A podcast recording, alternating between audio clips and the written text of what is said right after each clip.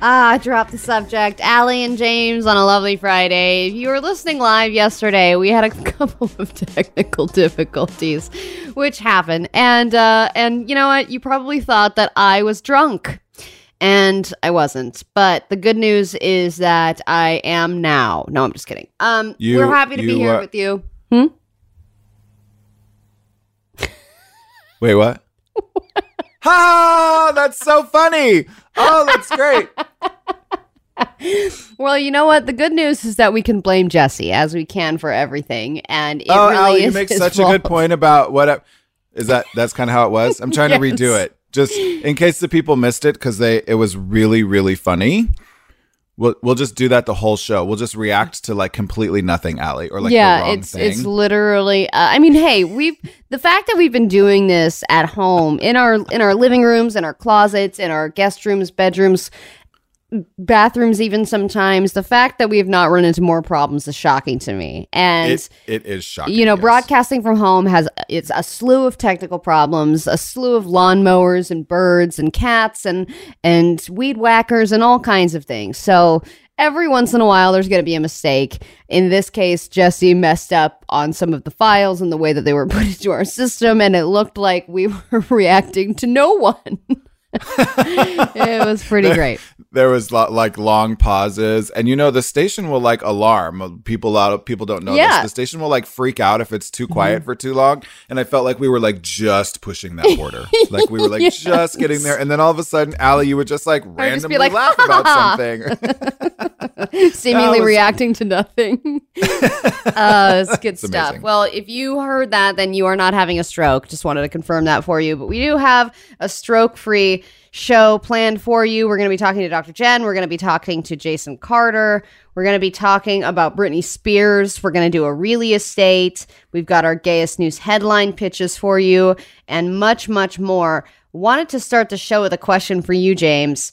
There are some things that you see that are stereotypically creepy. I mean, like horror movie stereotype creepy. And I want to ask you if this is the creepiest scenario you can possibly think of. Ooh, okay. I love creepy scenarios. So my wife and I are going on an evening stroll. Okay. So terrifying. The two of you together. Two lesbians in sports bras. In Calabasas. Down the street. In a Subaru. Oh my God, homos! And so we're walking down the street, and it's sun is setting, so it's that dimly lit evening chill. We have to walk in the evenings because it's been hot as balls, even though balls I learned are not that hot. But so we're walking down the street, and we see on the lawn a deserted, old school, tiny, like 1950 style baby red tricycle. Yes. Yeah. So this is okay. Actually, I want to know what you did next, because us black folks have a theory. Oh, really? Okay. Well, so we walked by and Katie was like, "That is the creepiest thing ever." I was like, "Yeah, it would if it was literally any other tricycle, it would be." 1,000 times less creepy. The fact that it was like, that Radio Flyer red. The red one from like The Shining or whatever. Yeah. And it's like tiny wheels, like almost too tiny. And it's, like you picture it next to a swing that's just swinging by itself. Was there all of a sudden like windy, like tumbleweed blowing by? Right? Yes, there was. So we kind of stopped and we were looking around and we were like, where's the child that, but like... First of all, what family would get a tricycle this old? Like we Hipsters. Live in an area where most people have like new shiny toys all the time. The fact that someone is riding a tricycle this old is already strange, and then abandoning said tricycle on the lawn at night. Then so we decide we look around, we don't see anybody, we keep walking. Then so that happened 2 days ago, last night. So we left the trike alone. You didn't do anything. We didn't do anything with the trike. Okay, all right. Fine. Continue. Okay. So last night we go on the same walk. We're walking. We make our little loop. We go around. We pick up some wine at the liquor store, and then we're walking. Is that the noise lesbians make when they walk? Like, I think it's cloppy, clop, clop, clop. Cloppity. Uh-huh. Cloppy, clop, clop. It's like Monty Python when they have the two coconuts.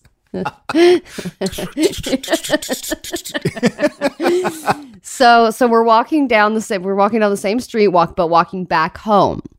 And then across the street in the parking lot on the other side of the street is the same abandoned tricycle. With the same swing and the same tumbleweed. Same breeze, but on the other side. Like, same area, but on the other side. So it had been on the lawn, and then it was across the street in a parking lot abandoned. So gotta be Ghost Baby, right? Is there any other scenario? Absolutely not any other scenario. Or like Ghost Mom pushing the trike. Wondering where her ghost baby is. Come on, Johnny. Right. Now, okay, what is your theory? You left the trike alone, right? We have not done anything with the tricycle, but I don't know where it's going to be tonight. Is it going to be in my living room next? I was going to say, we need to be careful if it starts coming closer to you. You didn't approach the trike. Did you take pictures of it? I wanted to, and I should have. But, No. That, listen, first of all, I have go watch any horror movie, by the way. Basically, all of them, except for Get Out, ever produced. The black person always dies first. Yep. Mm-hmm. Even if they come back to life, they always die first, which is so ironic. Even if they spend the movie telling everyone how to not die. Stay away. Run. Yeah. Don't do stuff. Because this is, I feel like listen, black folks, sometimes we're like, that is really some white people s. Uh-huh. Because, like, only white people would walk up to that tricycle, like, want to take pictures of it, like, move it all around, like, let's investigate, let's call somebody and talk about this. Right? Yeah. Nope. Black folks are like, you need to run, you need to stay away from that trike. Don't do anything with that tricycle. And if it starts coming closer to you, you don't call the police. You call, what's the name of them down the street to come handle this trike, right? You stay far away from. So I'm glad, Allie, that the whiteness didn't kick up in you. No, she didn't. I was definitely like, should I take a picture? And I was like, no. Let's just keep walking. I need to get away from this tricycle. And then, saw it across the street and was like, keep walking. Yeah. Mind your own trike business. Just leave. You know what? Like, demon child on a tricycle, live your best life. Or I guess you tried and then... Keep an eye on it. I'm just saying, if the trike gets closer, then you might have to take some action. But for now, leave that damn trike alone. Okay, leave that trike alone. Some of the many takeaways that you will have in the show today. When we come back, Redskins drama. Drop the subject. The new Channel Q. Well, there aren't a lot of people that are having a great 2020, but the Redskins is not one of them. Formerly known as the Redskins. We will not call them that anymore because they have ditched the name finally, which they should have 40, 60 years ago when people first started calling for the name change. Correct. Dan Snyder, the owner of the formerly Washington Redskins, which... there's just so many details here. He said that the name will never change. That was 20 years ago. Now the name is changing. To what? That is still TBD. But there is the president of the the Navajo president. He proposed a new name for the football team and already trademarked it. He thinks they should be changed to the Washington Code Talkers. Ooh. But that's not what we are here to talk about. We are here to talk about the big story that dropped yesterday about conduct and misconduct and sexual allegations coming from the entire formerly Redskins organization and the toxic environment of misogyny that took place there. There are 15 women who have come forward, which to me, the most shocking statement that I've read so far is that they hired 15 women. But well, and some of them were cheerleaders, though, Allie. Oh, okay. That makes so much more sense.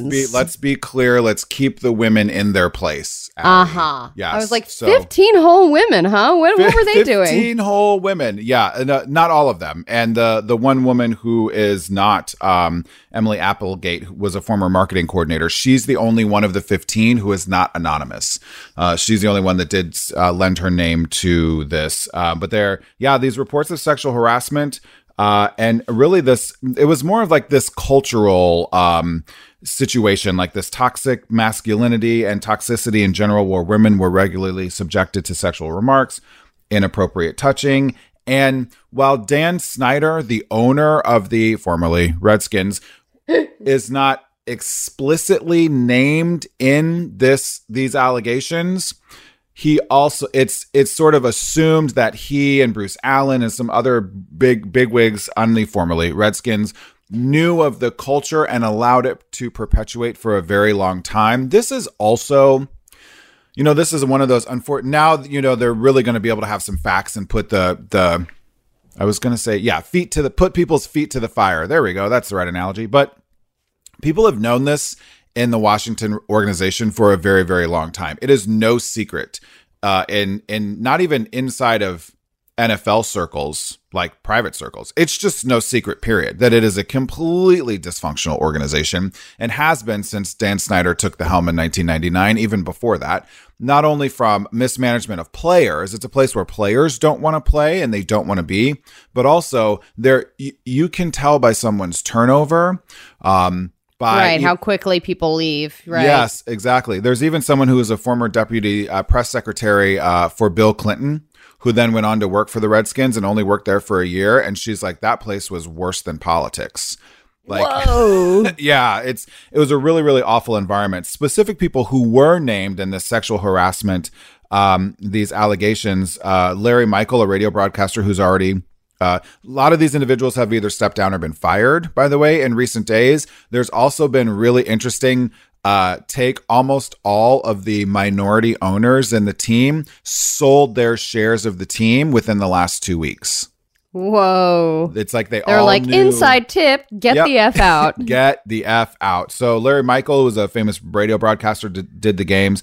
Their director of pro personnel, president of business operations, chief operating officer, some trainers, and other physical training staff were named in these allegations as well. And, you know, I think one of the good things that can come of this, Allie, is that Ron Rivera is the new head coach there. But and he's a pretty stand-up guy. He's very, very well respected. He's one of, I think, only two Latino head coaches ever in the NFL. And someone please correct me if I'm wrong on that stat, but he's a good guy. And he said, you know, the biggest thing we have to do is move forward from this.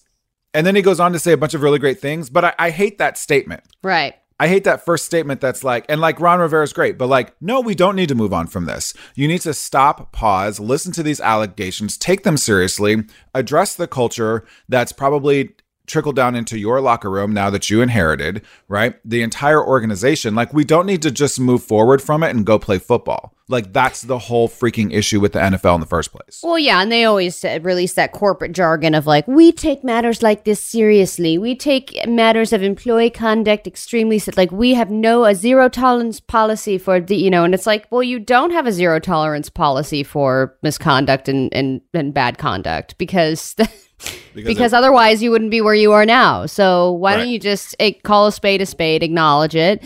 And I really do think that this is the tip of the iceberg, not just for the Redskins, but for other teams that have some shady stuff going on or toxic environments, because there's a lot of racism, there's a ton of sexism, it's all politics in the NFL, and it always has been. And I think that, you know, some of their true colors have been showing this year, of course, with the Redskins, but with the NFL as an organization, I mean, there's so many problems there. And I think that we're living in this time now where all of the dirt is being kicked up and everyone is being exposed. And hopefully it will help.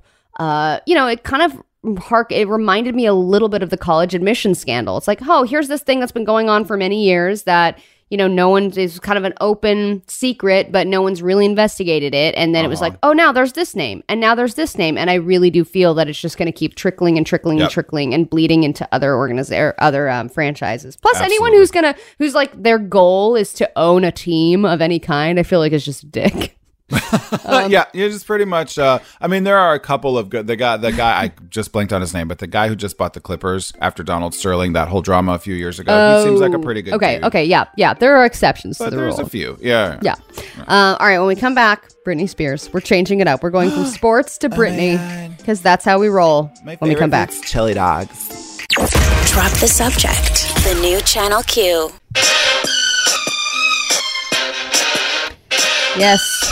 Free Britney is something that you may have heard in years past, 5, 10, 20 years ago even. People were talking about this in 2008. Free Britney Spears. She is unable to control her life. She needs help. She's been trying to tell us that she needs help for years, and we are not listening. We are not doing her a service. We're not being true fans because we are not decoding her secret messages. Now, there were also many theories about some of the posts that she's come out with recently. And I try not to subscribe to too many conspiracy theories. Uh-huh. But there are some... we've been looking at Reddit. I've been looking at some of the things people were posting on TikTok and on Twitter. And I don't know about you, James, but I'm kind of in. You know what? I feel like I'm in too. At first, I was like, whatever. And this is a whole thing. At first, meaning like early on, like years ago, I was like, okay, she's a grown ass woman. This is not no conspiracy theory, like whatever. And then, people started talking about her mental health. And I was like, okay, we're not going to make fun of her mental health. But maybe if she has some mental health issues going on, like I hope she's getting help and all those things. But now something seems wrong. Something really does actually, I'm a big believer where there's smoke, there's fire. And there's been a lot of smoke around Britney sort of being held against her will, more or less, for a long time, and it just won't go away. And I feel like this smoldering fire has now turned into full-blown conspiracy theory. Well, Free Britney was trending again on Twitter yesterday, and there is something different going on. I mean, you can't look at videos. You can't listen to things like this. All right, right now, I'm in Maui, and I hear thousands of birds. Check this out. Without thinking something's slightly wrong. Yeah, like... That's so loud! She's talking to us, James. What is she saying? She is. Like the burning down of her gym and all these workout videos lately and all of these things. And she's like, you guys have asked me a bunch of questions, and so I'm going to answer them. And here's the thing. There are so many people in the world who know every single thing about Britney that is possible to know. They already know that her favorite thing is a chili dog. Or that her favorite island. Or they know that it's not. And they know that she's saying chili dog for a very specific reason, like the fact that maybe she's being held captive in Chile. Yes. Yes. Or that she's like, my favorite, they asked her what her one favorite place is. And she's like, well, my favorite place is Hawaii and Turks and Caicos. And you're like, okay, why did she jump to Turks and Caicos so fast? Okay. Right. Okay. Because one of the theories that I'm bringing to the table is that she is in South America somewhere. So because of the chili dog thing, so I've got this. Hold on, I've got this evidence here. That video that you were talking about where she was answering a bunch of questions, right? Uh-huh. Where she answers what is her favorite food, that is apparently one of the questions that she gets asked all the time. Which all of these questions are completely planned, right? It's not like she really knows what her fans are asking. Okay, what's my favorite food is. A chili hot dog. Okay, a chili hot dog. It doesn't seem like something she would like at all. And she specifically said chili hot dog. Not just any hot dog. Not a hot dog. Not a Nathan's hot dog. Uh-huh. Not a ballpark hot dog. A chili hot dog. So, chili. The other connection here is that when she's in, quote, Hawaii... She's talking about these birds. Right now, I'm in Maui, and I hear thousands of birds. These birds, I've looked them up, okay? They're not in Hawaii. What? Those birds aren't in Hawaii? Well, I mean, by doing some research, I did like a quick Google search about loud birds, and most of them are in the Amazon. The Amazon is one of the loudest places when it comes to birds. It's supposed to be deafeningly loud. And as you recall in her video, they're so loud. And that's also in South America. The third thing is that she talks about loving Turks and Caicos. Cleanest food, the most beautiful ocean, the spot is amazing. Well, she says, hold on. Turks and Caicos is a little bit more jungly. Turks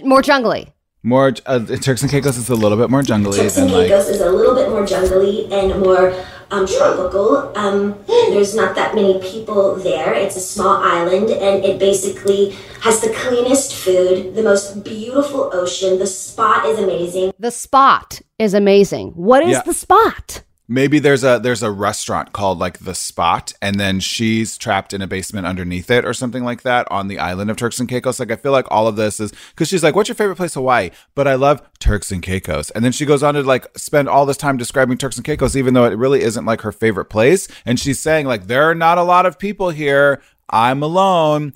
Yes. The spot is amazing. Some of the tweets, too, were pointing out that she, in some of her recent dance videos, has been spelling the words no with her arms. With her arm movements. Uh-huh. Yes. They also were asking her, if you need help, please wear black. If you need help, please wear pink. And then the next video, she was wearing black with pink polka dot booty shorts. No. There's something seriously going on here, Allie. I listen, I just wish... Leave Britney alone! Leave her alone and free her! Even Snooki is behind this, James. You know it's real. You know it's real when Snooki's behind it.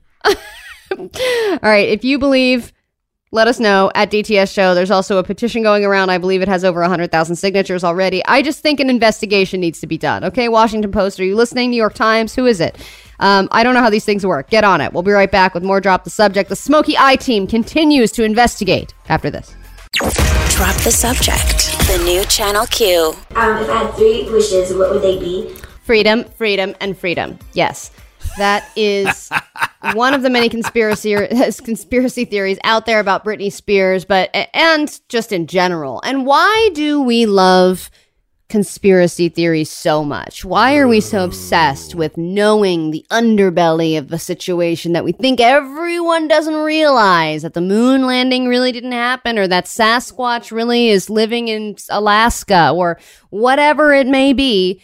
Why are we so obsessed with conspiracy theories? Fake news, Allie. Fake news. It's all fake news. That's why. So listen, you're like, it is? That was really easy. Well, thanks so much. Right. Thanks, Fox News.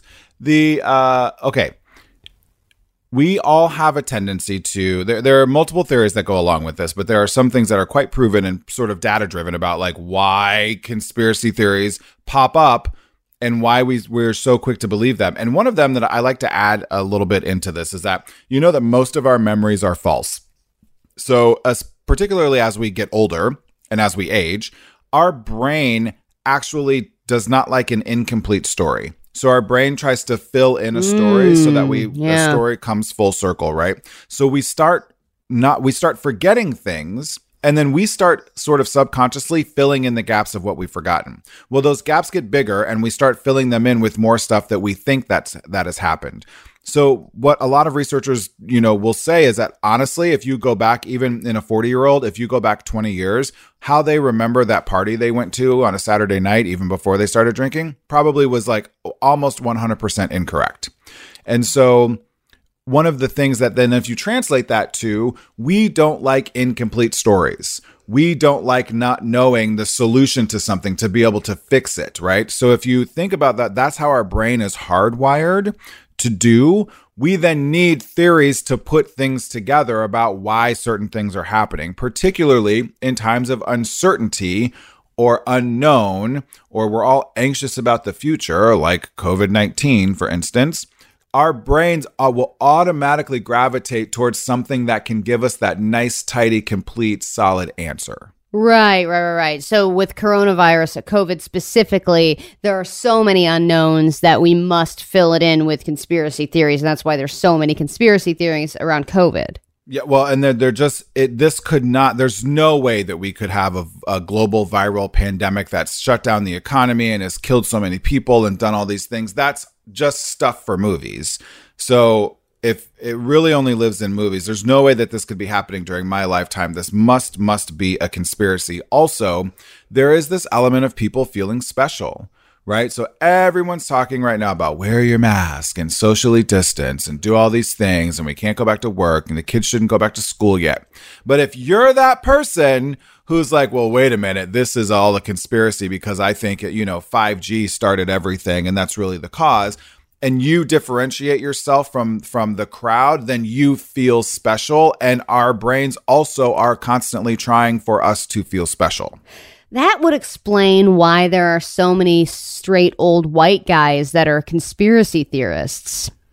Because they're starting to not feel special? Yes, because they're not feeling special, and they want to feel smart, and they want to feel cool, and they want to mansplain things to people. They miss mansplaining. So why don't I find a conspiracy theory about the earth being flat so I can tell everybody at a cocktail party, or let's be honest, a backyard barbecue, about why the earth is flat and the random data that I found while I was sleuthing on the internet.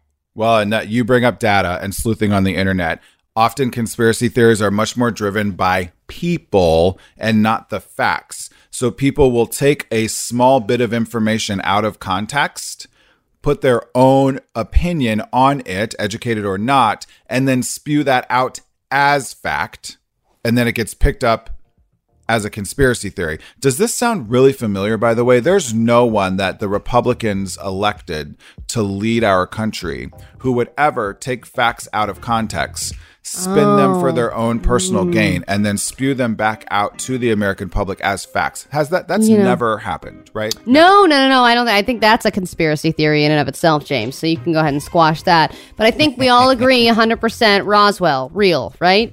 Yeah. Well, I mean, that's not a conspiracy, Allie. That's just real. Fact, right? Yeah, okay. Yeah. All right, Dr. Jen next. Drop the subject. The new Channel Q. Welcome back. Drop the subject. Okay. It's Friday. It's Allie, it's James, and it's Dr. Jen, as you know, licensed psychotherapist, friend, confidant, author of many books, including The Relationship Fix and Super Baby, and also host of many shows, Couples Therapy on VH1, many, many more. I could go on. Dr. Jen, welcome. How are you doing? I am doing good. Keeping busy this week. Keeping very, very busy. Well, we want to keep you even busier by picking your brain about, and this is I guess it starts in entertainment because it has to do with Jada and Will Smith and the separation that they had many years ago, in which case Jada admitted, I'm talking about entertainment stuff. I don't even know how to talk about this. Maybe can I jump in? I don't know. I feel like I get to do a little bit of my entertainment thing. So for those of you who may not know this story, Jada and Will Smith, as a foundation, by the way, and Dr. Jen, I'm sure we'll talk about this. There have been rumors about them for a very long time having some sort of open relationship, of which publicly they have both denied it. Fast forward to August Alsina, who is a rapper, singer, artist, kind of in the Chris Brown camp. And he's actually fairly successful,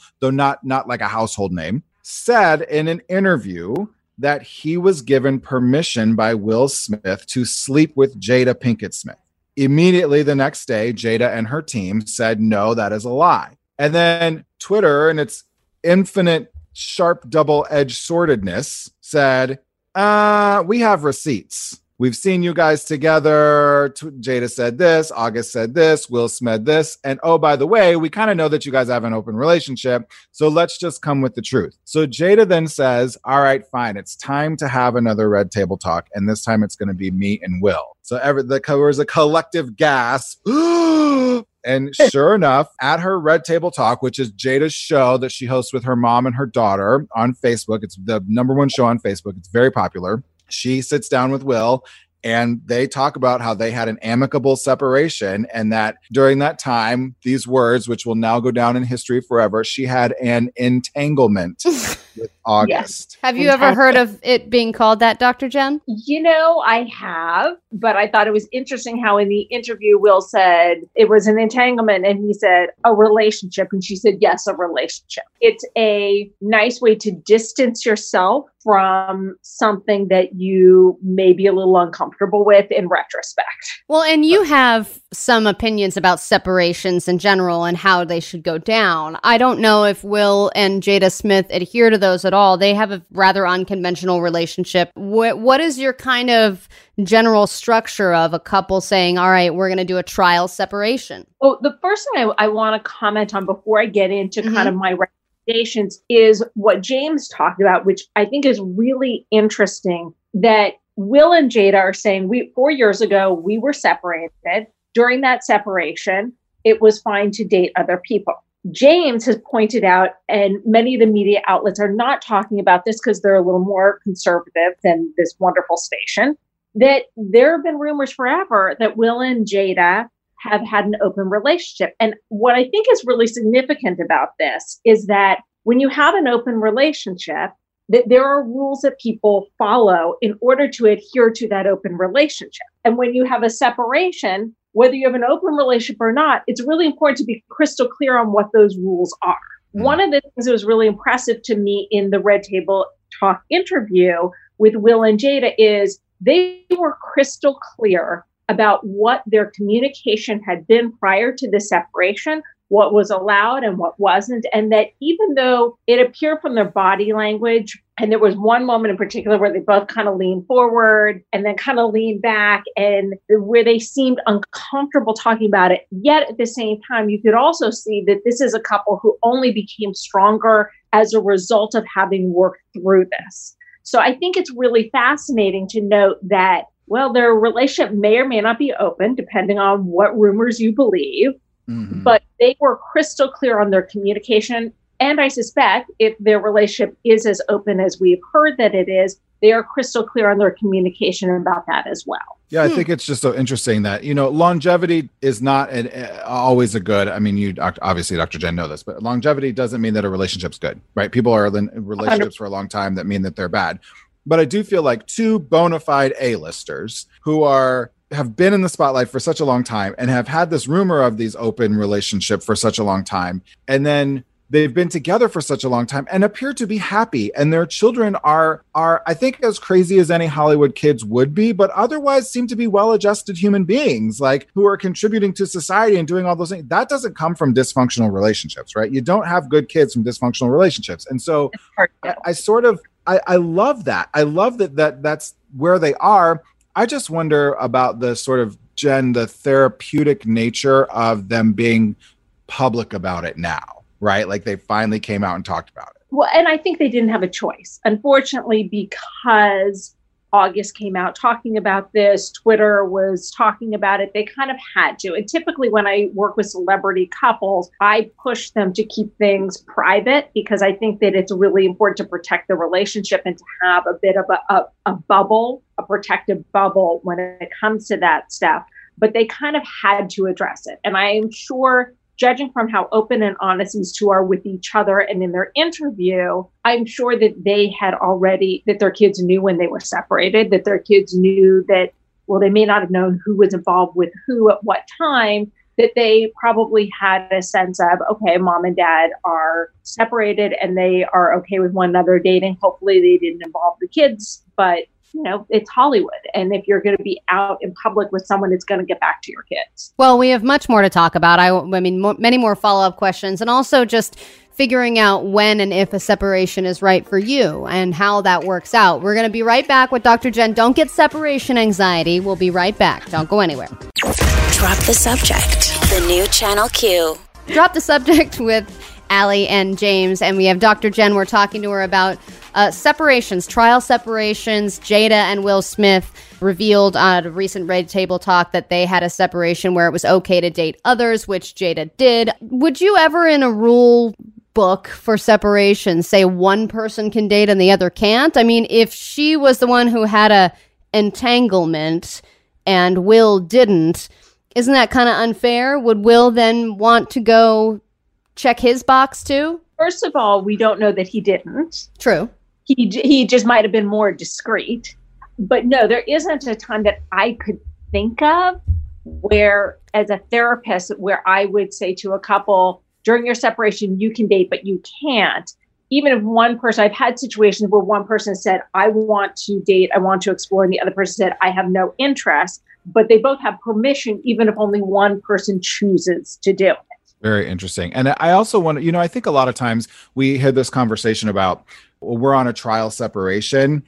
And so many people just fast forward to, oh, just go on ahead and get it over with. Why don't you guys just break up? Don't you mean you're breaking up? Like, is there some, I guess, evidence, if you will, or data behind people, trial separations actually working and being beneficial for relationships? Or do they just in general, in that pessimistic sort of view, just lead to like the breakup? In about 3 decades of being a therapist, I have seen many separations lead to a deeper understanding and a deeper commitment. And sometimes couples need to take space from each other in order to appreciate each other and to reconnect with each other. And before the break, Allie had asked me about some tips that I would love to share, just because I think if it's something that your listeners are thinking about doing, it's really important to be crystal clear on how to do it. And there are a lot of just minefields when it comes to this stuff.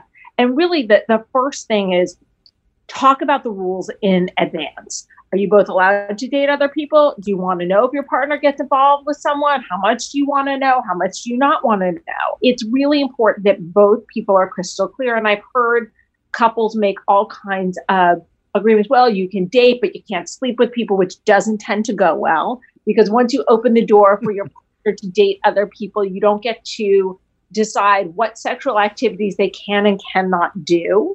Mm. The second is discuss a timeline.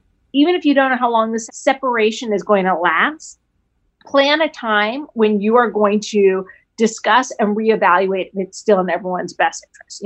Hey, on August 1st, let's talk again and figure out if this is working for both of us, if we want to extend this, if we feel like, no, we want to stop having the separation and really focus more on the marriage or whatever it is you want to do. And also during that time, be really clear. Are you having therapy together? Are you working on the relationship? What's your focus?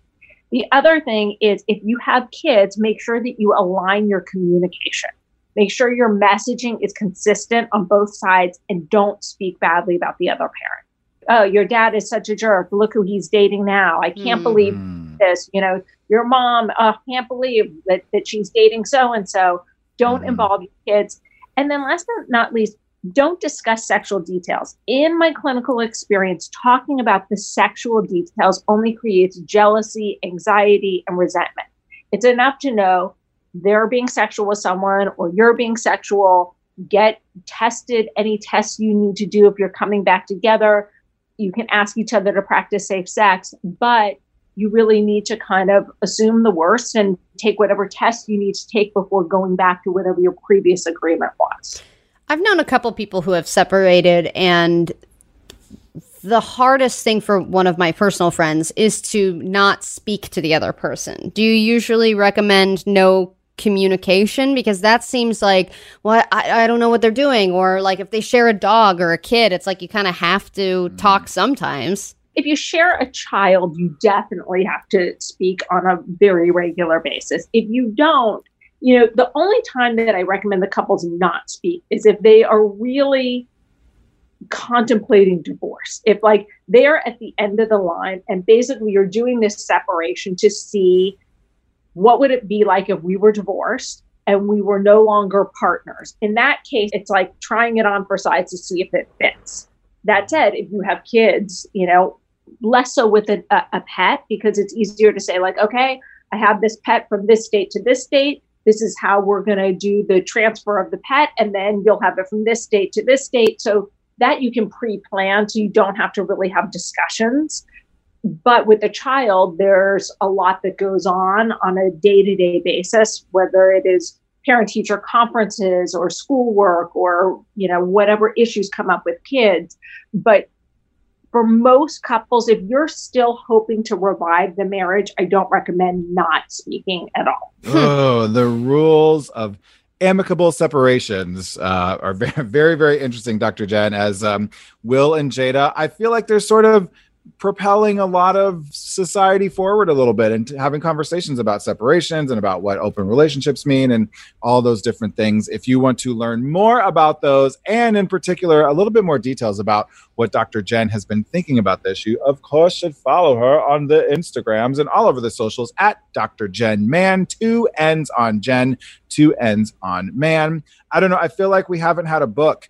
What you're on like book 19 now or something? Yeah. I'm kidding. Right.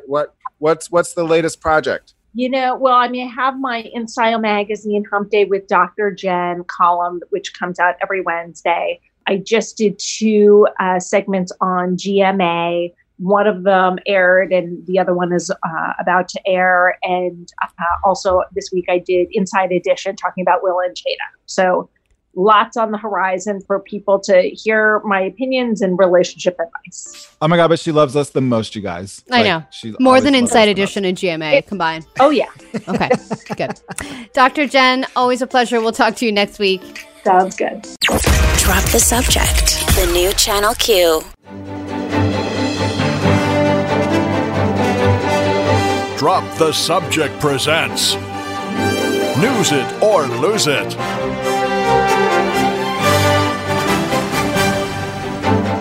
News it or lose it time. Thank you, Dr. Jen. And now I have three stories.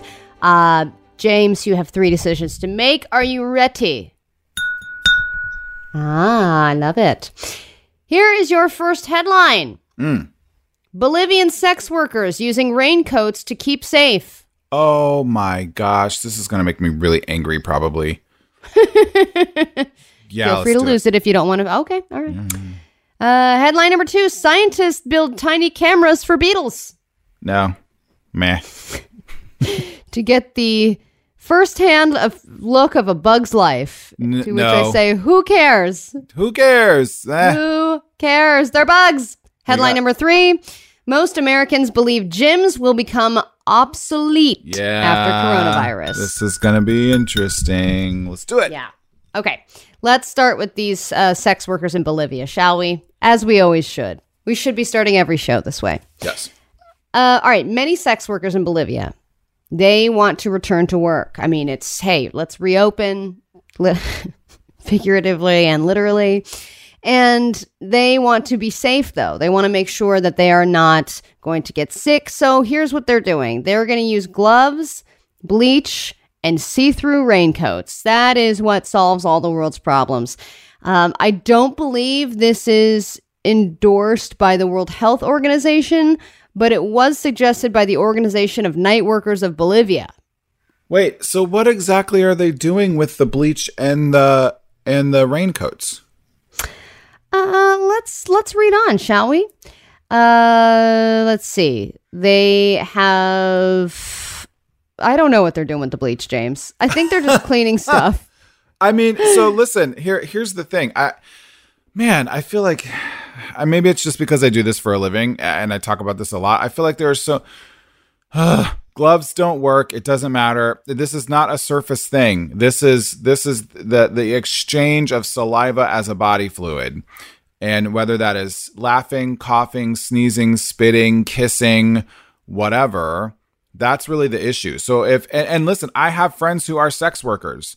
We'll never shame the profession, but it has been really hard for them, other than they're just for fans or OnlyFans accounts or whatever, for them to like make money right now. And so I get it. But also like, I feel bad for these sex workers who someone is telling them that you can wear a see-through thing and you just go and put on a show for somebody and not touch them. That's fine. And then like bleach it when you're done, I guess. But like gloves and bleach are not going to prevent you from getting COVID-19 in them because you're still having sex with people. Mm-hmm. Interesting point. Well, I did find out what they're doing with the bleach. They are spraying it on the poles. But yes, I see your point. Oh, they're pole dancing. Yes, but I think they're also, you know, it's also the sex working part of it. That's the most high risk, as you're saying, James, which makes sense. Whether you're wearing a raincoat or you're doing some creative things by putting holes in umbrellas, whatever you're doing, it still doesn't matter if you have sex with another person who has COVID. Yeah, like that's the whole thing. Like you can wipe down the pole and then dance on the pole all day long if it's just you, and then wipe it in between dancers. Like that's fine. You just need to not. They need to be 10 feet away from you while you're on the pole. My gosh, Olivia. Gyms and sex are two things that are never going to be the same after coronavirus. And agreed. Gyms are something that a lot of Americans, according to a new survey, feel is not going to be in their future. And it has people questioning whether gyms are going to go extinct post-COVID. There's a new survey. This was only 2,000 people, Americans. They found going to a gym. Going to a gym to become is becoming more and more obsolete after surveying these 2,000 Americans. Allie, it is okay. You know what? I will just let everybody know. Not specifics, but Allie's just had a long week. It's Friday. It's a long week. We've all had a long week. It's all good. Just you get to take. It's news it, and we're talking about gyms. And maybe Jim, we do think that Jim is a part of a conspiracy theory with Britney. Yes, I think another person named Jim is holding her captive. Uh-huh. But thank you, James. You're being very sweet. There. Let's press on though. There's a study. The study, James. That you mean bench press on? Ha ha ha ha. Ah, there you go. I made a Jim joke. 64% of respondents said that they are more interested in at-home fitness now than they were before quarantine, and 25% of them said that they work out more often during quarantine than before. Whoa. Nearly 7 in 10 Americans believed that they don't need a gym to keep up with their fitness, and over half said that they now feel so confident in their own ability to stay fit at home that they plan to cancel their gym memberships moving forward. Whoa! Okay, I feel like those statistics are like crazy town. I feel like they're way, way, way higher than I would have thought. I'm certainly finding that I'm working, especially now that I'm done with this dissertation, I'm certainly working out more at home. And we have enough things to sort of make it work. And we're super, super, super lucky to have the bougie Peloton. And that's all great. But also, I like working out at a gym, and I feel way more motivated when I'm at a gym. I have all of this equipment there. If I do a class, when someone's telling me what to do, at home, I just get distracted. Yeah. I'm 20 minutes in, and then I'm like, I should. You're I'm in downward dog, but my kitty's here. But right. Kitty. Let me go talk to the mailman. I just get super distracted. But that's really yeah. No, you're right. And then when you get rid of gyms, you're like, who needs them? And then when you get back to a gym, you're like, oh man, I miss this. I got it. I miss it. Oh, sweaty guy talking to his business partner on the phone loudly on the treadmill. I missed you. I never knew it. All right. Maybe not. Maybe we don't.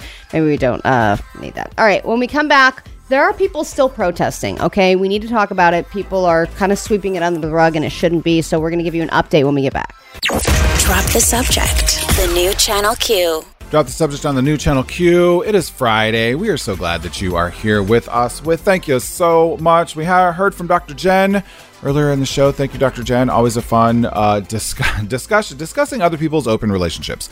And later on in the show, we do have Jason Carter coming up for our weekly entertainment report and update where Jason Carter schools us. But we wanted to kind of talk about, we had a really fascinating conversation earlier in the week with Dr. John Paul about the Black Lives Matter protests and why racism as a construct it's impossible for Black people to be racist because there's a power dynamic that has to be involved with racism. And part of the reason we do that is for us to continue our conversations around Black Lives Matters and dismantling systemic racism, and in particular, the police killing of Black individuals.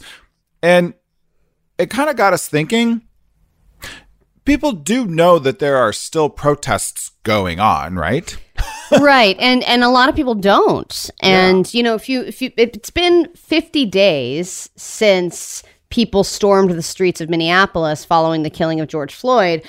People have protested before that. They protested during it, and they will protest after it because, you have to keep the movement going until real justice is served. Even now, still, with George Floyd and the officers that were involved in that situation being arrested and charged, there are still so many officers that have not been arrested and charged for the many killings that have taken place in the past, including Breonna Taylor. A lot of people are still calling for the officers that killed her to be arrested and charged. In fact, these protests, like you said, are still going on. We did get an update today that the mayor of Louisville is being investigated for handling the his handling of the protesters and Breonna Taylor's case, because he's quite literally doing nothing, and these protests continue to happen. And then as the media coverage dies down, then the momentum slows, and then they're like, "Oh, great, this is going away. Cool. So we don't have to be held accountable for anything." Versus, the formerly Redskins. We're like, we've been asked to change this name over and over and over again. Oh, now everybody is making a big stink, and the media is covering it. So it's going to look real bad on us if we don't change it this time. Let's change it. I don't think it really had anything to do with a certain person being like, you know what, this is wrong. No, it took the bottom line, frankly. It took FedEx, and God bless them from a corporate standpoint. It took FedEx saying, we're going to pull our naming rights from the field, which is a huge hundreds of millions of dollars type of money. It took them saying, we're going to pull this from your crappy ass team and your dumb stadium and your dumb name unless you change the name. And then finally being financially motivated, not morally motivated, to change the name of the team. And, I feel like... just as we are trying to continually remind individuals of the Republican elected president, who we need to change that on November 3rd, by the way. Yeah. I don't want to continually remind people of that. I also actually want to use some names, because I feel like there are these three officers who killed Breonna Taylor we're just saying, oh, they haven't arrested officers. They haven't arrested the officers, and that's fine. But Miles Cosgrove is the only one that's been fired. Jonathan Mattingly and Brett Hankinson are the two other officers. No one's been arrested. No one's been convicted. No one's been punished for this. Miles Cosgrove has been fired, and it was likely because they believe that the firing has to do with the fact that Miles Cosgrove had multiple other complaints and had violated certain police like restrictions and doing what he did with, busting into the apartment and killing a woman who was asleep in her bed. So, I think that these protests continue for a reason. And just because the media is not covering the looting and the rioting doesn't mean, or covering the protesting, doesn't mean that these protests are not still going on. And sometimes you have to do a little bit of work to figure out where they are and when they're happening. But I promise you, protests are still happening. There was a police incident with protests just here in Los Angeles on Tuesday night. And now a gentleman who was in a wheelchair that the police officers threw him out of his wheelchair. He's now in jail. So that all of these things are still going on, and it is still important to keep the momentum of the movement going. Absolutely. Louisville, Portland, Brooklyn, Atlanta, Richmond, Virginia, Los Angeles, San Francisco, all places that still have protesters every single day, Seattle, and many, many more. And I know that I have this list in front of me. I assume Minneapolis is still on that list. So a lot of major cities are still out in the streets, and just because the media is not covering it doesn't mean it's not happening. So still a lot of work to be done.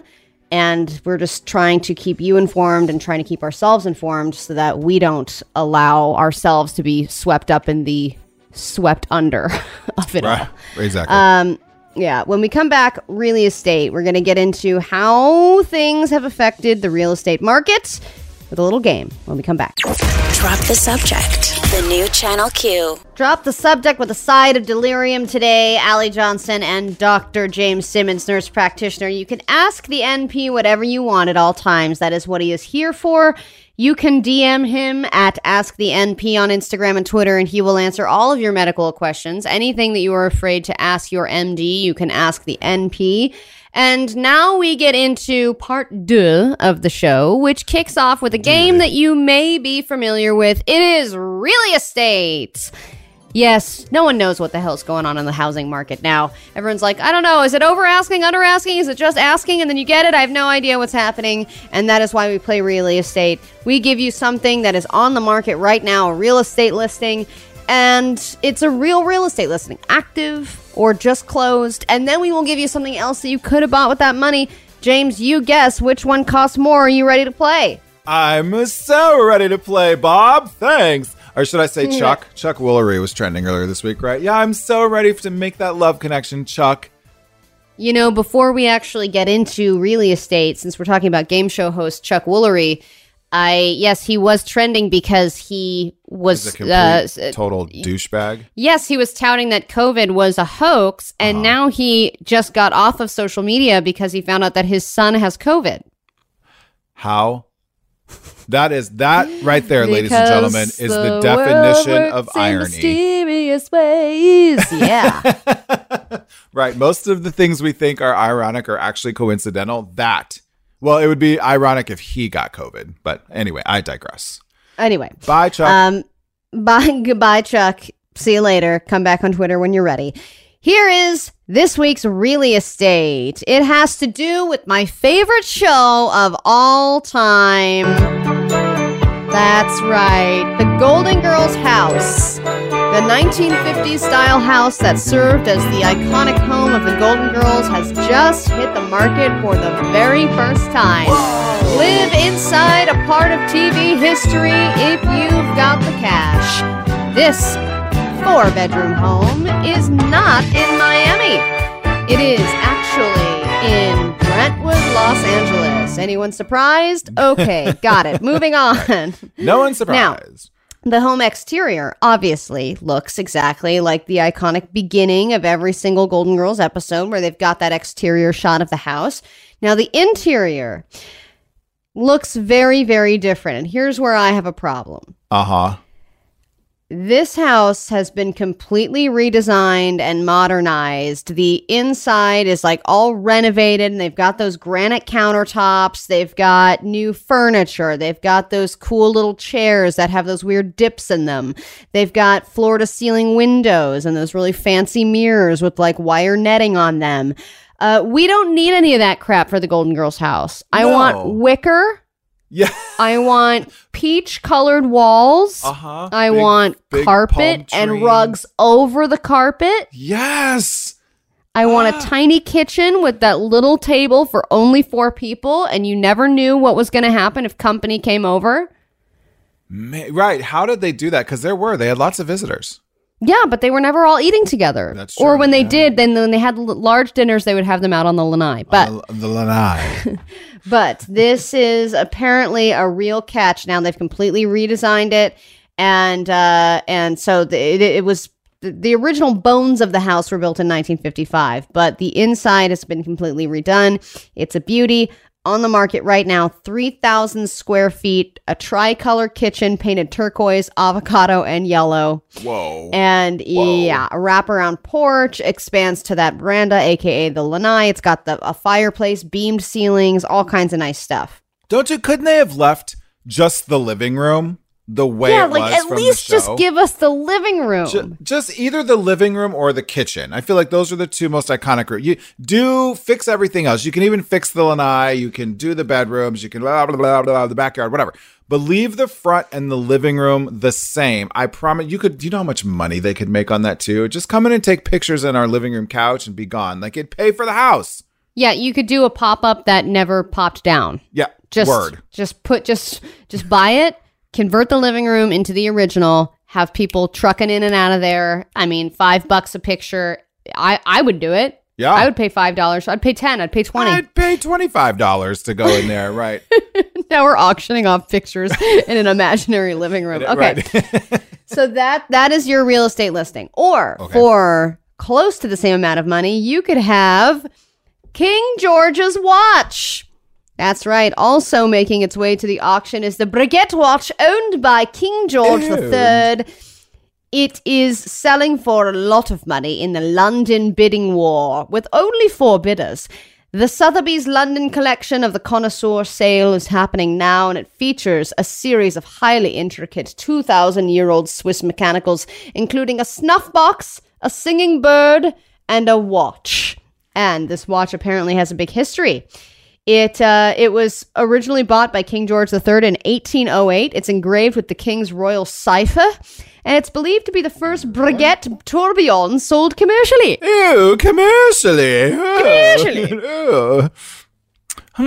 So which one costs more? I don't even know what a Breguet watch is. Will it track my steps? No. No. I'm going to go ahead and doubt this even works. And in the Forbes article, they don't even have a picture of the watch. It's just a really close up picture of like watch. Like inner, the inside of a innards. Watch. It's just yes. a really close it's up just like, picture of yeah. King George's wrist. Yes. Or like a generic stock image of a man's wrist. So right. At one point, a watch was here and it's worth a lot of money. Or the revamped on the inside Golden Girls palatial 3,000 square foot estate, which is not in Miami, darlings. It is in Brentwood, California. No surprise. Oh, this is hard, Allie. Which one costs more? King George's watch or the iconic Golden Girls home?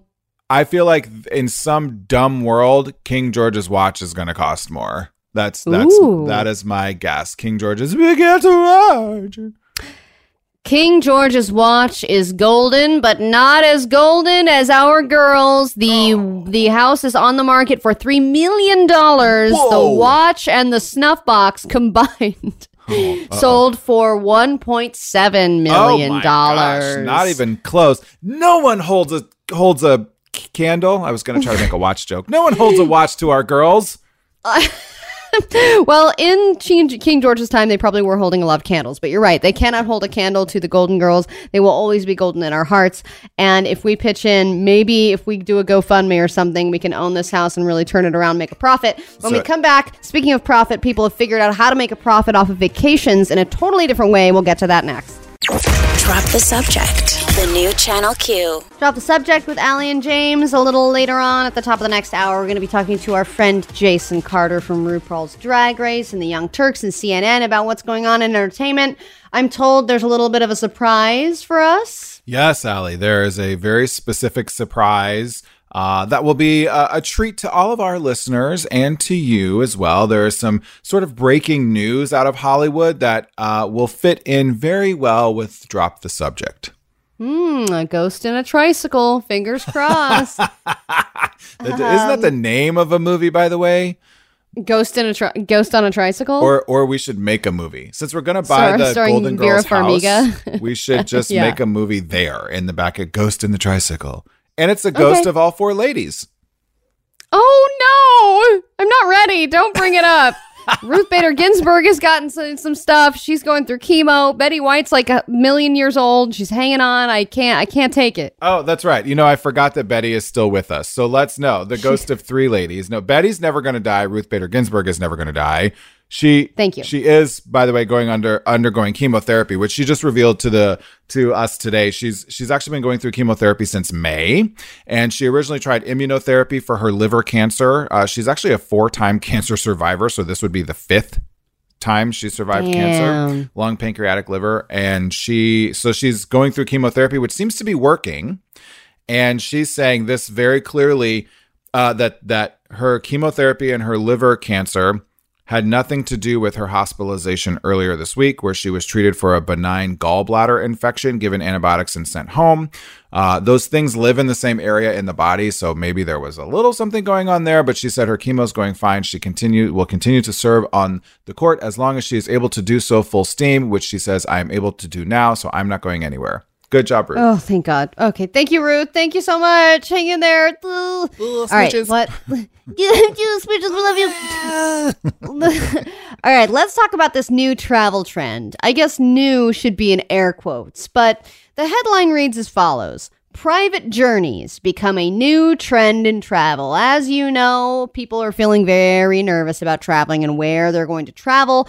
Most people are opting for low-key road trips, camping trips, or hey, why don't we rent or buy a Winnebago and just go see those greatest ball of twine type things. Mm-hmm. Make a week of it, just kind of exploring what America has to offer. Masks on, all of that good stuff. Yeah, absolutely. Now, there is a new trend when it comes to flying places and actually visiting exotic or more expensive locations or going abroad, things like that. And that's where private journeys come in. Oh. Listen to this. It's curated by experts, and these are exclusive private experiences that include chasing the northern lights in Norway, or going to the Russian Laplands, whale watching in South Africa, enjoying the resplendent colors of autumn in Bavaria. That's colors with a U. Colors. Or soaking in the ambiance of Christmas markets from Paris to Prague. So there are 32 different countries that this company is offering exclusive private journeys to between September 2020 and 2021. And this is all geared towards making things feel, making people feel safe. This is all geared towards smaller parties. This is basically private, chauffeurs taking you on this nice van tour that's specially designed for these smaller groups, family, close friends, anyone in your little quarantine sphere. There are these kind of low key, easy paced itineraries. They have, you know, all of the things figured out as far as COVID and safety. Okay, here's where we're going. Here's what the rules are. They make it real easy for you. I'm still not sure how I feel about this. I mean, so theoretically, yes, you're okay. You're in a van that's been cleaned. You're only going with the people that you have been quarantining with. But then what about the guy driving the van? Like, okay, so maybe he's got a mask on and you guys have your masks on, but if you're in a van, you're still within 6 feet of each other. So then you're going to go to a private plane would be my guess, if you're going to be able to afford this thing. So then you get on a private plane. Well, the person serving you on the private plane is probably wearing a mask and you're wearing a mask, but they're also not a part of your quarantine pod. And the other people who need to operate the plane and the pilot, whatever. And then you land and then you get in another van, which does the same thing. And then you go to a hotel, which we know is sort of like a medium risk kind of thing. I don't know. There just seem to be so many steps and so many instances where you could just casually pick up COVID-19 and then you're passing it all around to everybody. Like, listen, just stay your arses put. If everyone just stays put, wears their damn masks for just a couple more months, I feel like we're all going to be fine. We don't need to be private journeying anywhere. Yeah, we don't need to be chasing the northern lights this year. Save it to next year. You don't need to see the Lederhosen in Bavaria. You can wait a little while. It's okay. And we all know when it comes to private journeys, that really just means rich journeys. Yes. Okay? And if you could afford private journeys before, you can probably afford them now. And we all pay for privacy, don't we? So I think we all learned something, didn't we? That if you can pay for a private chauffeur and you must go see the Northern Lights, you're going to make it happen. Oh, okay? No. No. And then I'm going to pick up King George's watch. When we come back, our gayest news headline stories. Stick around. Drop the subject. The new Channel Q. As Mufasa once said, it is time. Oh no, that was Rafiki. I'm an idiot. Okay, drop the subject, Allie and James. I'm making Lion King references and I'm misquoting monkeys, which is horrible. Okay, let's get to the gayest news headlines. And this is us doing things differently. Again, we are not just revealing some headlines. We're actually going to give you the stories that go with those headlines. Each of us presented a story last week of a story that just, it seemed gay in the headline, and then you read on and it gets even gayer as you learn more details. So each of us is going to present a story again this week, and over the weekend you will vote, and we will announce the official gay news headline winner on Monday. Love it. I think the listeners, I think you guys really liked this new sort of spin. You know, Jesse is allowed one good idea a year, and this was it. Good job. Yeah, you know what? He really had a great story about a Mazda Miata last week, and it's going to be hard to top that, but I think I found one. I would like to opt not to go first, though. Oh, you shall not go first. Should we let the most exciting, thrilling voice in all of radio go first? Jesse, I think producer. It's good to start off with a bang and really, really get the energy going. Jesse? You mean start off with the winner. Okay. Well, yeah, the winner can go title. First. Sure. Uh-huh. Okay. I love how you're so like passive about your shade that you're throwing. Right. You mean start off with the winner. You mean me because I'm a winner. Because I'm the winner. Losers. Yep. Okay. Right. Go ahead. Keep my title for this week. My headline is going to be Peak Unicorn Just Wants to Make You Smile. Okay. And this is out. So that's the headline. This is out of Cadillac, Michigan, where a woman, unnamed, she didn't want to disclose her name, dresses up in an inflatable pink unicorn costume and walks down the street to help make her neighbors smile. So Are you reading a children's book to us right now? No. Neighbor smile. To help her neighbor smile. She didn't disclose her name, but the unicorn's name is Uni. And I think that's a code word for vagina. Or maybe that's Yoni. And yeah, so this started at the beginning of the pandemic where and it's actually a pretty popular thing that's been happening around a lot, where people are dressing up in these inflatable costumes to help keep themselves safe and be able to, go outside to walk their pets and stuff. And in this case, she just wanted to go out and help people smile because she saw that her neighbors were kind of down and stuff. And a quote they have from her is, "It just came to me, It just came to me. I wanted to be a pink unicorn." And so, yeah, that is my gayest news headline of this week. That was the quote. Nice setup. She was quoted as saying, "I wanted to be a unicorn." There's a really, really fantastic quote from the story. Take a listen to this, everybody. "I wanted to be pink."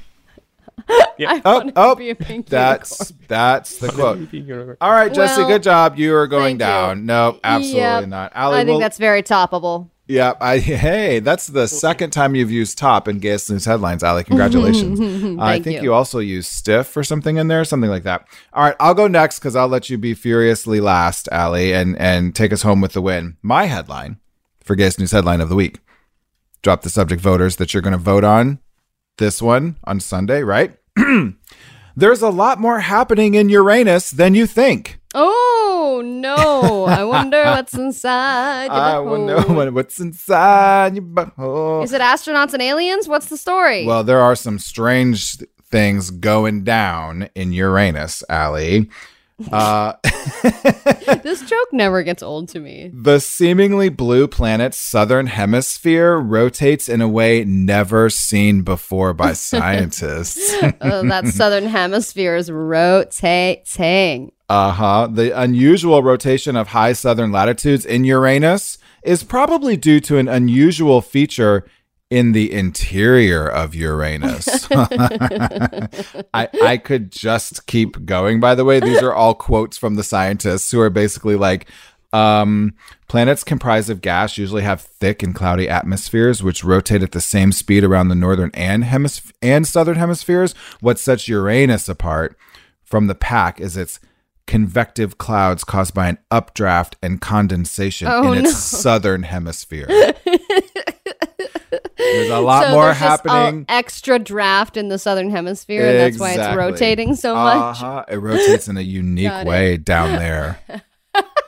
Okay. Well, thank you very much. All right. So we have a space story, an inflatable unicorn story, and I'm going to close it off with what I think will be the winner. This is a girl named Rachel's personal blog about how much she loves flannel slippers. The headline reads, "These flannel slippers are my new favorite work from home shoes." Not fair. Not only are they super comfy, but they're from an eco-friendly brand and they only cost $40. Normally, I'm not much of a slipper girl. I typically prefer to go barefoot. Or on a cold day, a pair of fuzzy socks. But these are not normal times. Especially because of living with a dog, a cat, and another human, it means there's a lot of hair on the floor ready to get stuck to an unshod foot. Listen, Barb. So when I saw the woman's Eden flannel slipper from Stahicum, I was very down to give them a try. But they also do good things in the world just by existing. Did you know, James, that for every pair of shoes sold, you can plant a tree in Africa? Oh my gosh. She's getting paid for this. Barb is getting paid for her flannel slippers. I think that disqualifies you from gayest news headline. Nope. That's it. No more Barb. There's a lot more happening in Uranus. She usually wears sneakers. All right, well, that's my nomination for Gay's News Headline of the Week. Drop the subject. The new Channel Q. As we close out the week here, we've gotten some great... Well, we've talked to some great people, as always, and we talk to Dr. John Paul every week about... for our weekly wake-up call to continue the conversation about race and the racial injustices that take place in America and beyond. And Cam Wagon is a dedicated listener who he has been having more uncomfortable conversations with his white family and friends. And he had a question. He said, "Hey, guys, I just got done listening to the interview with Dr. John Paul. I was wondering wondering if you guys could talk about how BLM began and its roots. As I've started to have uncomfortable conversations specifically with older white people in my life, it always seems to be in their argument on why BLM is racist. So I'm looking for more information to educate myself and keep and fill up my uncomfortable conversation arsenal. Thanks. So figured we would take a couple minutes to kind of talk about how Black Lives Matter started. And because it's obviously, it was started in 2013, right, when Trayvon Martin was killed, and George Zimmerman, the police officer who killed him, was acquitted. And this was actually in July. It was this month, 7 years ago. And after that happened, Alicia Garza, so it was founded by three women, one of whom was Alicia Garza. She's, I believe, from Marin in North Bay in Marin, California. And she posted on Facebook after he was acquitted and said, "I continue to be surprised at how little Black Lives Matter. Our lives matter," and then used the hashtag Black Lives Matter. She then got together with Patrice Cullors and Opal Tometi, and they created the Black Lives Matter movement, which is what it is today. So those are kind of the roots of it. And I continue to be confused on why people think that the creation of Black Lives Matter is racist. I believe that there's been these conversations of like, well, isn't Black Lives Matter a bit of a radical group, or it started with these kind of radical ideals? And the only thing that I like, all like one thing that I'm seeing in a Vox article, which is a really interesting Vox article by Sean Illing. He has this interview with a guy who's a professor of history and American social movements, and he's like, pretty much every big like social movement that is asking for change has radicals in it. And has.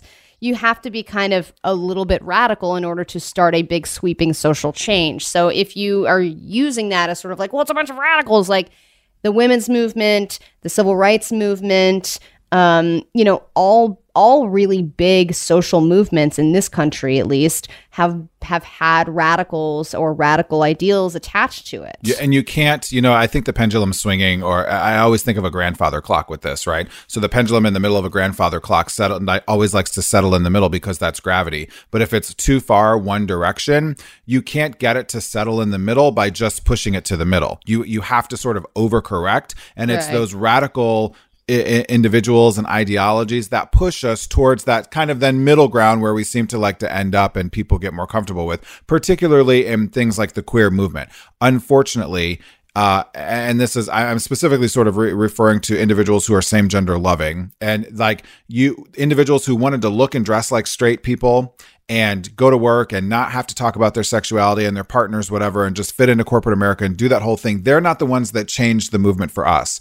It was the transgenders, individuals, and the drag queens, and the sex workers, and the bartenders, and the people of color who really pushed our movement forward as a group of same gender loving individuals. So I think it's, you have to have radical individuals. And then I think you can also refer back to Dr. John's conversation, Cam, in terms of, and everyone listening, in terms of how inherently the Black Lives Matter movement cannot be racist because it is, there's no power structures involved there. And that saying Black Lives Matter does not say other lives don't matter. But until that someone can point to you and prove that the data that more, you know, the system and police kill more individuals on a per capita basis of any other color, then that just let the data do the speaking for you, and know that people will fight you regardless, but that this movement is something of a radical movement because it has to be, and history proves that. Yeah, absolutely. Okay, when we get back, we're going to be talking to another favorite of ours, Jason Carter from RuPaul's Drag Race and CNN and The Young Turks and Entertainment Tonight and all kinds of other places. He's here to school us on Hollywood when we come back. Drop the subject. The new Channel Q. Drop the subject, everybody. It is Friday. And as we do every week, our favorite Jason Carter from The Young Turks, RuPaul's Drag Race, Entertainment Tonight, etc. Say hi to the kids, Jason. Hey, kids. How's it going? Hi, Allie. Hi, James. Ah, what a week. But continue with your glowing introduction of my existence. All right. Jason is looking fabulous as always. You know, I get this comment a lot of times as well, Jason. We must be in the same club. People are always like, your skin is so great. Anyway, we're not going to talk about our skin, but Jason's skin is fantastic. What I did want to do, because Allie's been having kind of a rough week, is I wanted to surprise her with some really, really sort of news that I think will be really uplifting for her. It'll be really, it's super positive. It's very like on point with the show and definitely on brand for us, what we do here. And Jason is actually here to tell us a little bit about the breaking news in Hollywood that Allie wants to hear. Oh my gosh. So yeah, Allie, this is our gift to you. But, you know, as we said, this week's been a doozy and we're going to get to why it's been a doozy, but the culmination of this week in July of 2020 is that Ellen DeGeneres is being called out for being a horrible person. I was like, if this is a Kardashian story, I am walking out of this room right now. Okay. Well, okay. Stick around.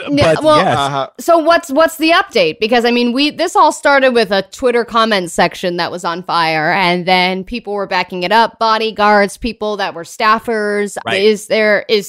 Has this been legitimized? Is there a whole nother level? What's going on? Yeah, a whole other level. BuzzFeed News has released a scathing expose after interviewing 10 employees of the Ellen show, 10 employees, but 11 people in total, one still working there and 10 that have since left the brand, corroborating the claims that Ellen and the toxicity of the environment there is just that, beyond toxic, from microaggressions to a lack of transparency when it comes to pay during the time of COVID and this pandemic. Also, instances of severe racism on set of the Ellen DeGeneres show, which, to be honest, I'm not shocked. I'm really not shocked because back in April, we had Nikki Tutorials really open up about her experience flying across the pond, coming to the United States to be interviewed by Ellen and being greeted with the most cold demeanor by the talk show host, allegedly claiming that there was restrooms for the celebrities, and she couldn't use one of them because it was reserved for the Jonas Brothers. I mean, what is that, right? The bodyguard. Why are the Jonas Brothers going to the bathroom together? Because happiness begins there. That's another question I have. Oh, very good. But I mean, this is not funny. BuzzFeed left no stone unturned when it came to doing their reporting and their investigation in regards to the environment of the Ellen DeGeneres show, which one employee claimed that she was fired after being on a mental health leave for attempting suicide. And she got fired? She was fired upon her return to work, allegedly. That was in the BuzzFeed claim. Others have said that the environment was so toxic that in times of places where they needed to bring forth issues with production or just the environment, they were fearful for their jobs because the three executives at the helm of the Ellen show were not receptive, they were not warm, nor did they care about the well-being of mainly the people of color within the building. Wow. Now, the conversation shifts to, this is Ellen's show. Shouldn't Ellen be more involved in the workplace culture of her brand? But enter another caveat in this whole saga, that the brand of Ellen is based on a fake notion of positivity, that they only care about putting forth a positive image when it serves the brand, mainly on television and on social media and in the public, be it giveaways, charitable donations and things of that nature. And that's all BS, according to one former employee, that behind closed doors, it doesn't matter. It's all for show. And to add insult to injury, the leftover prizes they receive, of course, this is all according to BuzzFeed, the leftover prizes they receive are given to other employees that are favored by the three executives. So not everyone is privy to the same kind of treatment across the board. And I want to make a couple of things clear when sort of this like BuzzFeed expose as well. They are, Ed Glavin, Mary Connolly, and Andy Lassner are saying in their particular statement, this is not who we are, not who we strive to be, because they addressed these claims already and not the mission Ellen has set for us. For the record, though, the day-to-day responsibility of the Ellen show is completely on us. They're trying to sort of like remove Ellen from a lot of this. And she's not personally implicated in any of the situations and the toxic culture that seems to be there. But they're saying that this is it is a culture there at the show, and that what you see on camera is very much, as they put it, BS, because it's very, very, it's the antithesis of what actually is going on behind the camera. Yeah, but James, it's like, earlier in the show, we were talking about Dan Snyder, who's the owner of the formerly Redskins, and to say, oh yeah, there's all this toxic culture going on, but he's the owner and he's not implicated. It's like, just because you're not directly implicated, you're still, this is your thing. This is your show. Culpable. This is your, culpable. Like if you know, you've got to know that this is the environment. If you've been working there for how long has that show been on now? So over close to 20 years. Right. 3,000 episodes. The fact that you can be like, I mean, I know she hasn't said anything yet, but to just remove herself from the situation seems like it's in the end going to come back and bite her in the ass, to be like, 100%. no, this isn't my, no, I had nothing. The kindness thing, that's my thing. I don't know what they're doing, to throw everybody else under the damn bus to save yourself. Feel like this, it's like PR 101. I think I've said this before. If Ellen would have addressed this early on, if she'd have come out full force and done all of this, or even now, like this, the first statement that comes out from this shouldn't have been from her three executive producers. It should have been from her. It should have been a video. She should have sat her butt down in her house right now and put out a video, and it should have been sincere, and a bunch of people should have touched it and wrote it the right way for her, and all the stuff that needs to happen when you're an A-lister. But I think this is the ultimate problem. Like I said earlier on in the show, where there's smoke, there's fire. And there's been a lot of smoke around this. And I think that ultimately, like, Ellen has a responsibility as a person, as a brand, as her show, to be the one who steps up and says, listen, I get it. All this stuff's going on. And let me tell you about how I just became privy to it. Yes, I've contributed to it. And here's how I want to fix it. Like, let's nip it in the butt moving forward. And speaking of nipping things in the butt, Jesse is yelling at me. We have to go to commercial, but we have so much more because this was a fire week in Hollywood. Jason, I cannot wait to talk more about it. Y'all stay tuned. We got more on Drop the Subject. Drop the Subject, the new Channel Q. Welcome back to Drop the Subject. We are continuing our conversation with the fabulous, the lovely, the beautiful, what I was talking about our skin earlier on in the last week. Like Jason and I, we just were cursed with good skin. I don't know what it is.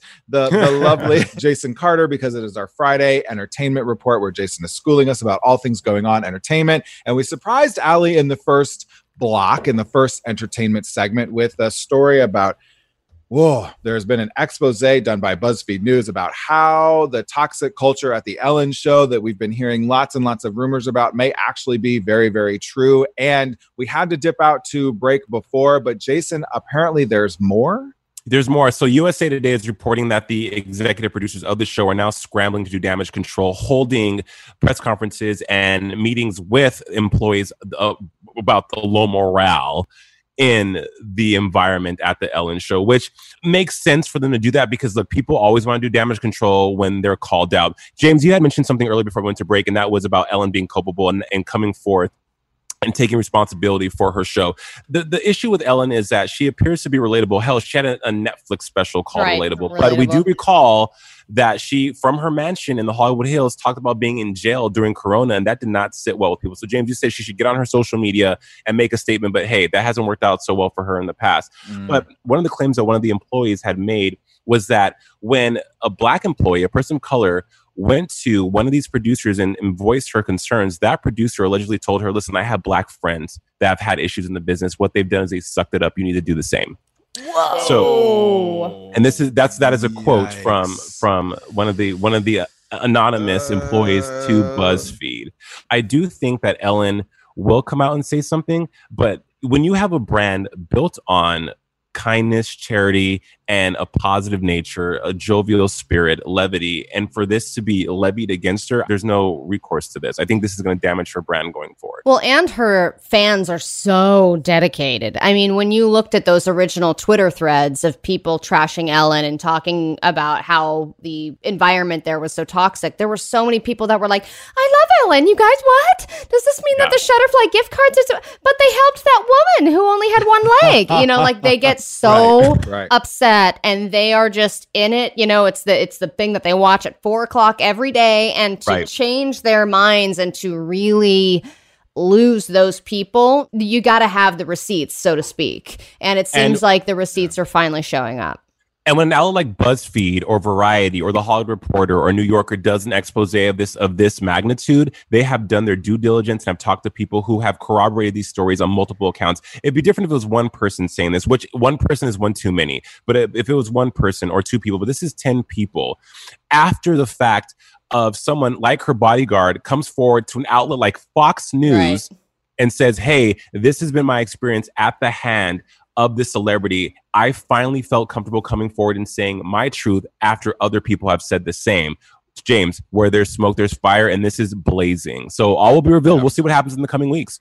Yep. And I feel like I just, for once, I'm not. Usually I bring up an Ellen story in our News It segment of the show. And I'm always like, look, someone else said something else about Ellen. But I feel like this time we actually have kind of a lot to talk about, a lot of receipts there. So Jason, I'm going to kind of change the tone on us just a little bit. We do have some super sad news that is developing out of the Hollywood world right now that actually just broke last night / this morning, and it's developing. But what's the latest going on, Jason, with Tamar Braxton? Yes, Tamar Braxton, 43-year-old four-time Grammy nominee, was found unresponsive in her Ritz-Carlton residences by her partner, David Adefesco, last night, allegedly due to what they're reporting as an attempted suicide. Now, when he found her, he had told outlets that she had been drinking heavily and that there was possibly an ingestion of multiple pills. So she had been taken into custody and is on the mend as we go to air this morning. But Tamar's been going through it. Apparently, she has been in heated debate with her network, WE TV, over her new reality show that was supposed to premiere this month called Get Your Life. She did not like the way she was portrayed in the promo for this reality show. And we know Tamar has been known to be colorful, full out, eccentric, and that's why we love her. But it's been a road for her since divorcing Vincent Herbert, who is her husband. They have a beautiful son, Logan, and so she's on the mend as we come to air this morning, according to reports. I feel for Tamar, you guys, really, because out of all the Braxton sisters, I feel like Tamar has gotten the worst rap. You know, we know Toni has her bouts with lupus, has declared bankruptcy many times, come back from that.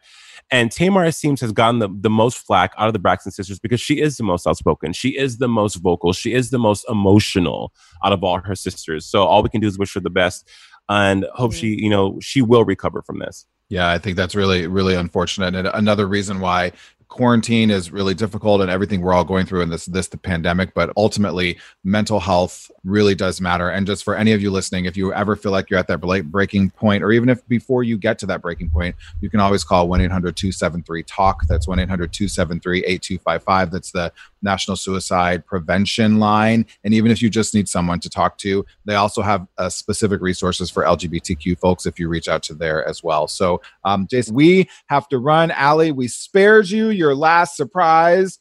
Which you spared me my surprise. No, we didn't. The surprise was this. It was the Kardashians dressing up as the Spice Girls and the Spice Girls co-signing it. All right, we gotta go. Jason from RuPaul's Drag Race, CNN, The Young Turks, Entertainment Tonight. We will see you next Friday. Sans Kardashian stories. I can't promise that, but I'll see you next Friday. Drop the subject. The new Channel Q. Drop the Subject presents News It or Lose It.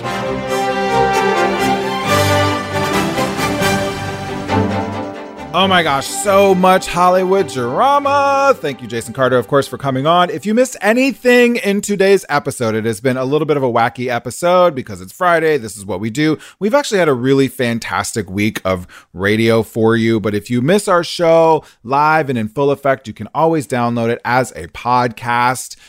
Just search Drop the Subject, preferably on radio.com or wherever you get your podcasts. We give you like an hour and 40 some odd minutes of quality, juicy, yummy, amazing content. We've had a lot of really great stuff this week. Dr. John Paul, a 3-block segment with him. We talked to John for a long time about how reverse racism really isn't a thing.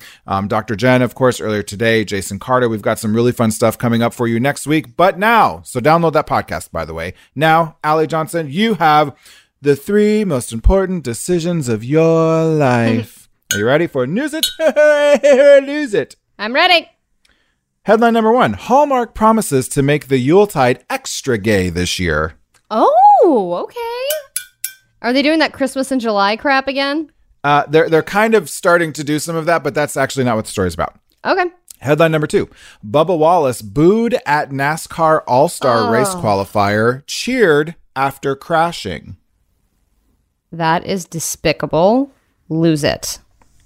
Can you freaking believe that? No. They also are like, it's like more Confederate flags than ever people are trying to fly at these races, by the way. Yep. Okay, losing that one. And headline number 3, long-distance couples must show coronavirus love contract at Dutch border before returning. Ooh, how exciting. Sure, I will news it. Is this a gay cray-cray? It's not. I suppose it could be a gay cray-cray because I'm sure sometime in the future someone's going to try to violate this contract. But listen, apparently, according to the European Union's like coronavirus travel ban, couples can be reunited in the Netherlands only. So if they've been in different countries, but in the EU, they can only reunite if they're able to show border guards a love contract declaring that their relationship has lasted longer than 3 months. That's still not a lot of time. Right. This was my thought. You could have 2 different relationships in the time of COVID that would still meet the qualifications of a love contract. And I'm not sure that it would work. No, like we met on Zoom. We've actually never met before, but we've had a lot of Zex. We've gone to Zerd Base. Is that the name for it? Zex? Yeah. We've been zonking each other for quite a while, and I know that it's love. So let's meet up in the Netherlands where our love contract is valid. Is valid. Listen, you can be a handwritten, signed statement. But if you lie on said handwritten signed statement, it's punishable by a charge of perjury in the Netherlands. I thought you were going to be like, death! I was like, oh no! Right, punishable by stoning. Yeah, and they're like, of course, you know, these individuals are saying, I'm convinced that if people arrive with malicious intentions, that authorities will pick up on it. This is like the fundamental difference. You could never get away with stuff like this in the United States. This is the fundamental difference between like what Europeans feel like they're rocking and like in the United States. Like everyone in the United States would be like, yep, we've been married for 17 years. I wrote it down on a napkin. Now you better let me in, you know? Yeah, exactly. And people in Europe would be like, honor system. Do you believe it's love? Yes, I do. Because of romance. Now I hate you. Now I love you. But at least I'm honest about it. Now I hate you. Now I love you. There's no way in the United States that anything like a written contract declaring your like a love contract would. No, that's called marriage, and more than 50% of us get divorced anyway. Don't work. Yeah, but I would love to see love contract divorce court. Ooh, love contract divorce court. That sounds like that's another show that we could make, Allie. We are coming up with all kinds of fantastic show ideas. We're going to become billionaires and trillionaires. Watch out, Jeff Bezos. Speaking of billions and trillions of hours I have spent watching Hallmark movies during the holidays for some odd reason, always wishing. Why am I not surprised? Wishing and hoping, right? Because they, you know, Hallmark was the worst, right? They would be like, "Oh, we need to start having diversity. Here's the twinkie white gay character who's always the hairdresser, right? Mm-hmm. Or the designer. And he's always the best friend. And he's like, hey, Jessica, here's your latte, girl. Isn't that snack over there yummy?" I don't know if that. Yeah, totally, totally. And then it's like some rugged mountain man who comes in and he's like, "Julia, can I talk to you?" Right. Yes. Like, "Oh, why don't you talk to me, honey?" Exactly. And he's acting like sassy black woman because that's a whole trope too, right? Because that's the only way. Yeah. Anyway, don't get me started. Well, a lot of you may remember that Hallmark Channel was way in some big controversy last year regarding the lack of appropriate LGBTQ characters in its TV movies, particularly like they dominate November and December in terms of cable ratings. They just completely dominate. So now they're saying that this year their slate of Christmas movies will make the Yuletide a lot more gay. Crown Media, which is the parent company of Hallmark, announced just this week that it has a whopping 40 new holiday movies, and that almost every single one of them will include at least one queer character and storyline. Well, it better be. There better be. If there's 40, you got to have one where the leads are gay. Okay. And I don't care if it's the same plot where it's like big business woman who goes back to her small roots town and then marries a welder. I don't care what it is. It can be the same tropey story, but it just make it gay. Yes. And preferably individuals of color. It'd be really nice if we had some non-binary and trans folks in there as well. Like, can we get like, let's get real about this, Hallmark, if you're going to do it. So I wonder if they just sort of tried to do this and it didn't really work, or if they're really going for it. We'll have to see. We will have to wait until the holidays to see if that is a fact. But you know, it only takes about 3 days to film these movies. So I'm not surprised they were able to film 40 in like the month of February before COVID. I'm sure. I digress. But that's sort of a happy ending in and of itself, but we have our actual happy endings for the show and for the week coming up next. Drop the subject. The new Channel Q.